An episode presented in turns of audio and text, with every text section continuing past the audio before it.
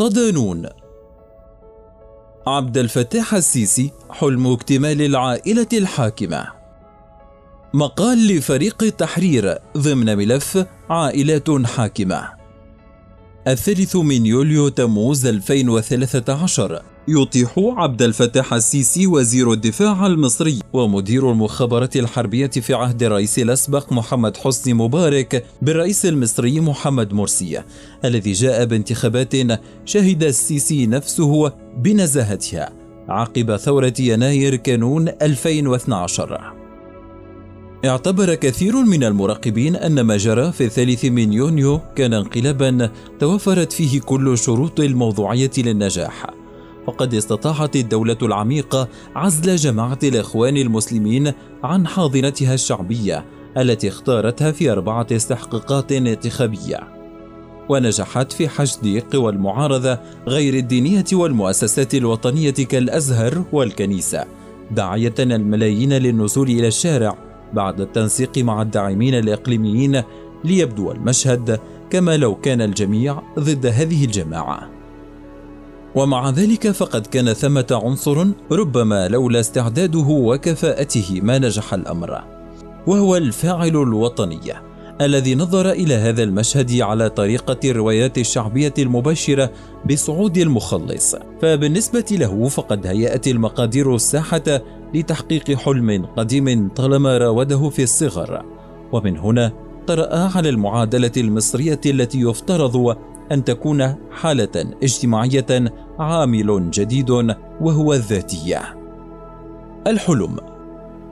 يعتبر الرئيس المصري أن وصوله إلى قصر الاتحادية كان حلم الطفولة وربما لا يكاد يترك مناسبة إلا ويؤكد من خلالها على هذا المعنى بهذا المصطلح. فهو الذي كان يدرس الحالة المصرية ويعرف تفاصيلها وتشخيصها. بينما ينشغل زملاؤه بتفاصيل أخرى تناسب أعمارهم. وهو الذي حلم برؤية بعض المدن الصناعية المتخصصة في الأثاث والجلود والنسيج كما كان كما كان حلم بافتتاح حقل الغاز العملاق ظهر.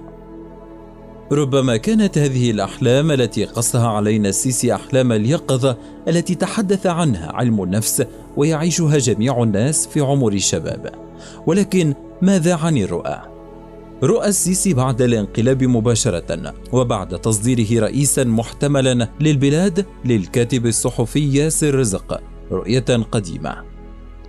تخبره أنه سيكون رئيسا للبلاد وأنه سيصبح من الأغنياء إذ سيكون بمقدوره ارتداء واحد من أفخم أنواع الساعات العالمية أوميجا ويبدو أن هذه الأحلام والرؤى التي تنتمي إلى اللاوعي قد أثرت على وعي السيسي إلى الحد الذي جعله يعد العدة لمشروعاته الشخصية بعد توليه حقيبة الدفاع مباشرة. فبالبحث والتنقيب في أنشطته خلال هذه الفترة نجد أنه قد تواصل مع أهالي مطروح للحصول على أرض المحطة النووية الضبعة التي سيأتي صديقه الشخصي فلاديمير بوتين لوضع حجر أساسها خلال الأيام القليلة القادمة. كما يخبرنا الصحفي الأمريكي ديفيد كيرك باتريك مراسل نيويورك تايمز السابق في القاهرة أن الرئيس الأسبق محمد مرسي كان يطلب من السيسي جديا العمل على تطهير سيناء من المتطرفين. إلا أن الرجل الذي كان يدعي أن الجيش يبذل قصارى جهده من أجل ذلك لم يكن جادا وقتها في المضي إلى هذا الأمر. وبحسب المصادر الإعلامية المقربة من دوائر صنع القرار وقتها فقد صعد السيسي مرشحا إلى منصب وزير الدفاع أبوه الروحي في المؤسسة العسكرية والذي كان يعلم ما يضمره في نفسه من أحلام وطموحات المشير محمد حسين طنطاوي. ذلك الرجل الذي لا يكاد السيسي يترك مناسبة إلا ويقوم خلالها بتكريمه والثناء عليه حتى أنه استدعاه للجلوس بجواره رسميا بعد الإطاحة برفيق دربه الفريق عنان رغم كل شواهد ظلت الشكوك حيال نية السيسي قيادة البلاد إلى هذا المسار قائمة حتى جاءت انتخابات الرئاسة الثانية عام 2018 الدولة في مخيال السيسي من هذه الزاوية الكاشفة يمكن لنا تفسير مقولات السيسي التي تحمل تناقضا ظاهريا عن نظرته إلى الذات والجيش والدولة باعتبارهم جميعا معادلا لشخص واحد. وهو رئيس الجمهورية الذي لن يسمح لأحد بالاقتراب من كرسيه أبدا تصريحا أو تلميحا على حد قوله. قد يشترك السيسي عند محاولة تفسيره مع كل زعماء مصر السابقين في بعض السمات الشخصية وملامح المرحلة التاريخية، ولكن المؤكد أنه أقرب إلى دولة محمد علي الذي استدعاه السيسي بالفعل عند دفاعه عن نفسه أمام اتهامات بنائه كثيرا من القصور الرئاسية بلا مبرر. فبعد أن تخلص من مماليك عصره الإخوان في مذابحه الشهيرة وفرغ من بناء قلاعه المحصنة في العاصمة الإدارية والعالمين الجديدة وغيرها وجهز جيشا ضخما لمكافحة التمرد قوة التدخل السريعة وأعد مدينة رقمية تحت أرضية رصد كل نفس في البلاد عقل الدولة. سيكون كل شيء جاهز للجنرال الصغير الذي تعلم إدارة الجمهورية كمملكة من أبيه خلال الفترة الماضية. ورغم كل الشواهد ظلت الشكوك حيال نية السيسي قيادة البلاد إلى هذا المسار قائمة حتى جاءت انتخابات الرئاسة الثانية عام 2018 والتي أطاح فيها بكل المرشحين الذين اعتزموا منافسته على حكم البلاد تقييدا أو اعتقالا كما فعل مع أحمد شفيق وسامي عنان وأحمد قنصوة فيما أجاب عند سؤاله عن ترشحه بشكل منفرد تقريبا أنتوا بتكلموني في موضوع أنا ماليش ذنب فيه والله العظيم أنا كنت أتمنى وجود معانا واحد واثنين وثلاثة وعشرة. ومن بعد ذلك التعديلات الدستورية التي منح نفسه من خلالها حق تعيين نائب أو أكثر ليحل محله حال تعرضه إلى مانع قهري. محمود السيسي يعتبر الحديث عن عائلة السيسي فرعا عن نوايا السيسي السلطوية إجمالا وفرعا عن مخاوفه في نفس الوقت فبحسب السيسي فإن انتزاع هذه السلطة من يديه آت لا محالة ولكنه سيكون بشكل قهري إما بالموت الطبيعي أو غير الطبيعي أو حركة الجماهير.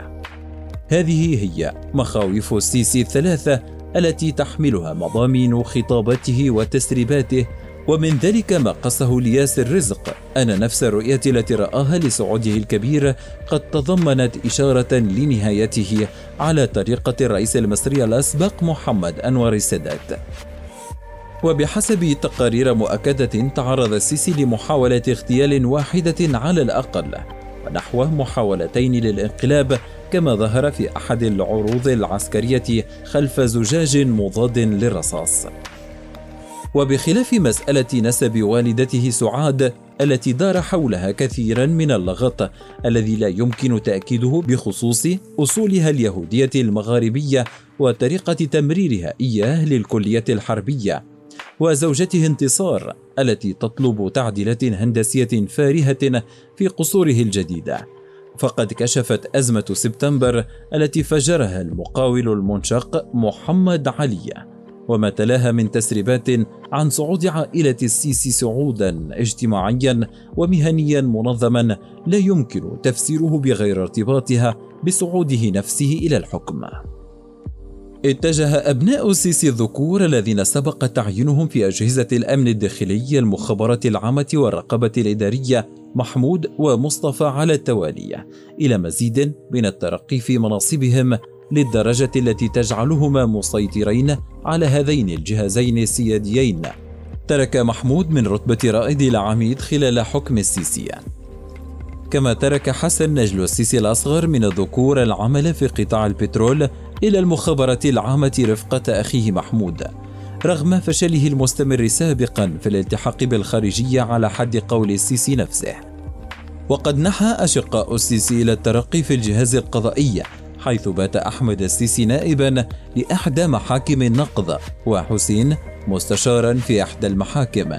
بينما تعمل نجلة أخته الشقيقة كمعاونة في النيابة الإدارية أما أبناء عمه أحمد ومحمود فقد ترقيا في قطاع الكهرباء رؤساء لعدد من الشركات الحكومية. رغبة السيسي ونجله محمود في تأمين انتقال السلطة كانت واضحة منذ البداية. حيث حرص السيسي على امتصاص الطلبات الإيطالية المتعلقة بتسليم أسماء معينة من الضباط المتورطين في مقتل الباحث الإيطالي ريجيني نظرا لعلاقة هؤلاء الضباط غير المباشرة بنجله. كما أشرف محمود شخصيا على إدارة الانتخابات البرلمانية الأولى عام 2015 والإطاحة باللواء خالد فوزي مدير المخابرات العامة السابق. وصياغة التعديلات الدستورية الأخيرة والتي تضمنت الإشارة إلى إمكانية اختيار رئيس نائبا له. يثق السيسي في الحليف الإماراتي ممثلا في بن زايد ثقة مطلقة نظرا لامتلاكه جيشا من الخبراء الاستراتيجيين ومراكز تقدير الموقف. ولكن الإدارة غير الراشدة من الرئيس ونجله لأزمة سبتمبر غير المتوقعة عمقت مشكلة السيسي الأساسية التي تتعلق بكيفية تقديم السيسي نجله الذي صنعه على عينه لتلافي مسار جمال مبارك الذي لم يكن يحظى بالقبول داخل المؤسسة العسكرية إلى الرأي العام. فبحسب ما ورد في تقرير مدى مصر فقد أدى هذا الإخفاق في عدد من الملفات على رأسها ملف الإعلام إلى طلب الحليف الإماراتي إبعاد نجل السيسي إلى خارج البلاد مؤقتا. ليعاود اللواء ناصر فهمي نائب مدير المخابرات العامة الاطلاع بدوره في هذه الملفات التي سطى عليها نجل السيسي المتزوج من ابنة أحد أكبر رجال الأعمال في البلاد ومدير شركة بيبسي مصر سابقا. وبشكل عام يثق السيسي في الحليفة الإماراتية ممثلا في بن زايد ثقة مطلقة. نظرا لامتلاكه جيشا من الخبراء الاستراتيجيين ومراكز تقدير الموقف التي تحسن إدارة المشهد والتفكير المستقبلي وهو ما يفتقده السيسي نسبيا. كما أشارت أبو ظبي التي تعلم طموحات محمود في السابق على والده بتشكيل قوة عسكرية احترافية لمكافحة التمرد على غرار إدارة الحرس الرئاسي. التي شكلتها عقب موجات الربيع العربي مباشرة. كما تلعب في الوقت الحالي دورا مهما في أحياء القاعدة الصناعية العسكرية المحلية في مصر استنادا إلى خبرتها في هذا المضمار النائب القادم. لا تزال هواجس السيسي بخصوص ضرورة تأمين انتقال السلطة خوفا من تعرضه إلى مكروه قائمة لم تحل. لذلك ترجح التقارير أن يقوم السيسي في خضم عملية ترتيب المواقع بالأجهزة السيادية بتعيين نائب له بموجب التعديلات الدستورية الأخيرة. وفي إطار عمليات التغيير الوزارية المنتظرة بعد حركة المحافظين حيث تشير التكهنات إلى اسم الفريق أحمد خالد حسن. لم ينفض السيسي يده عن نجله فقد ظل طيلة الفترة الماضية خطا أحمر لا يلمسه أحد إلا عوقب في أسرته كما حدث مع وائل غنيم. الفريق أحمد خالد واحد الفريق أحمد خالد 61 عاما. تدرج في إدارة عدد من القواعد البحرية بمطروح والإسكندرية والبحر الأحمر. قبل أن يعمل مساعدا لرئيس الأركان ثم قائدا للقوات البحرية منذ ثلاثة أعوام. وقد ترقى لرتبة فريق عام 2017 وبدأ يظهر مؤخرا في الصورة بجوار السيسي خلال افتتاح بعض المشروعات.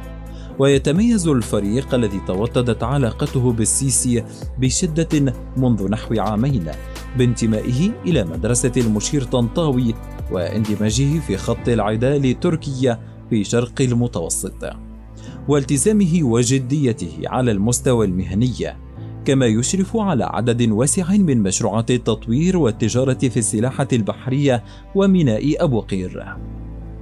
وفي كل الأحوال لم ينفض السيسي يده عن نجله، فقد ظل طيلة الفترة الماضية خطا أحمرا لا يلمسه أحد إلا عوقب في أسرته. كما حدث مع وائل غنيم. ناشط يناير الذي اعتقل أخوه بعد إشارة وائل محمود وهيثم أبو خليل الذي اعتقلت الذي اعتقلت أسرته بعد نشره صورة تفصيلية لأبناء السيسي وزوجاتهم وشادي زلط محرر مدى مصر الذي نشر خبر الإطاحة بمحمود كما يعتقد أن رحلته المرتقبة كملحق عسكري إلى روسيا ستكون فرصة مهمة لإسقال خبراته في واحدة من أكثر الدول الأمنية التي باتت تربطها علاقات استراتيجية مع مصر بعد حصوله على دكتور الإدارة من إحدى الأكاديميات المحلية.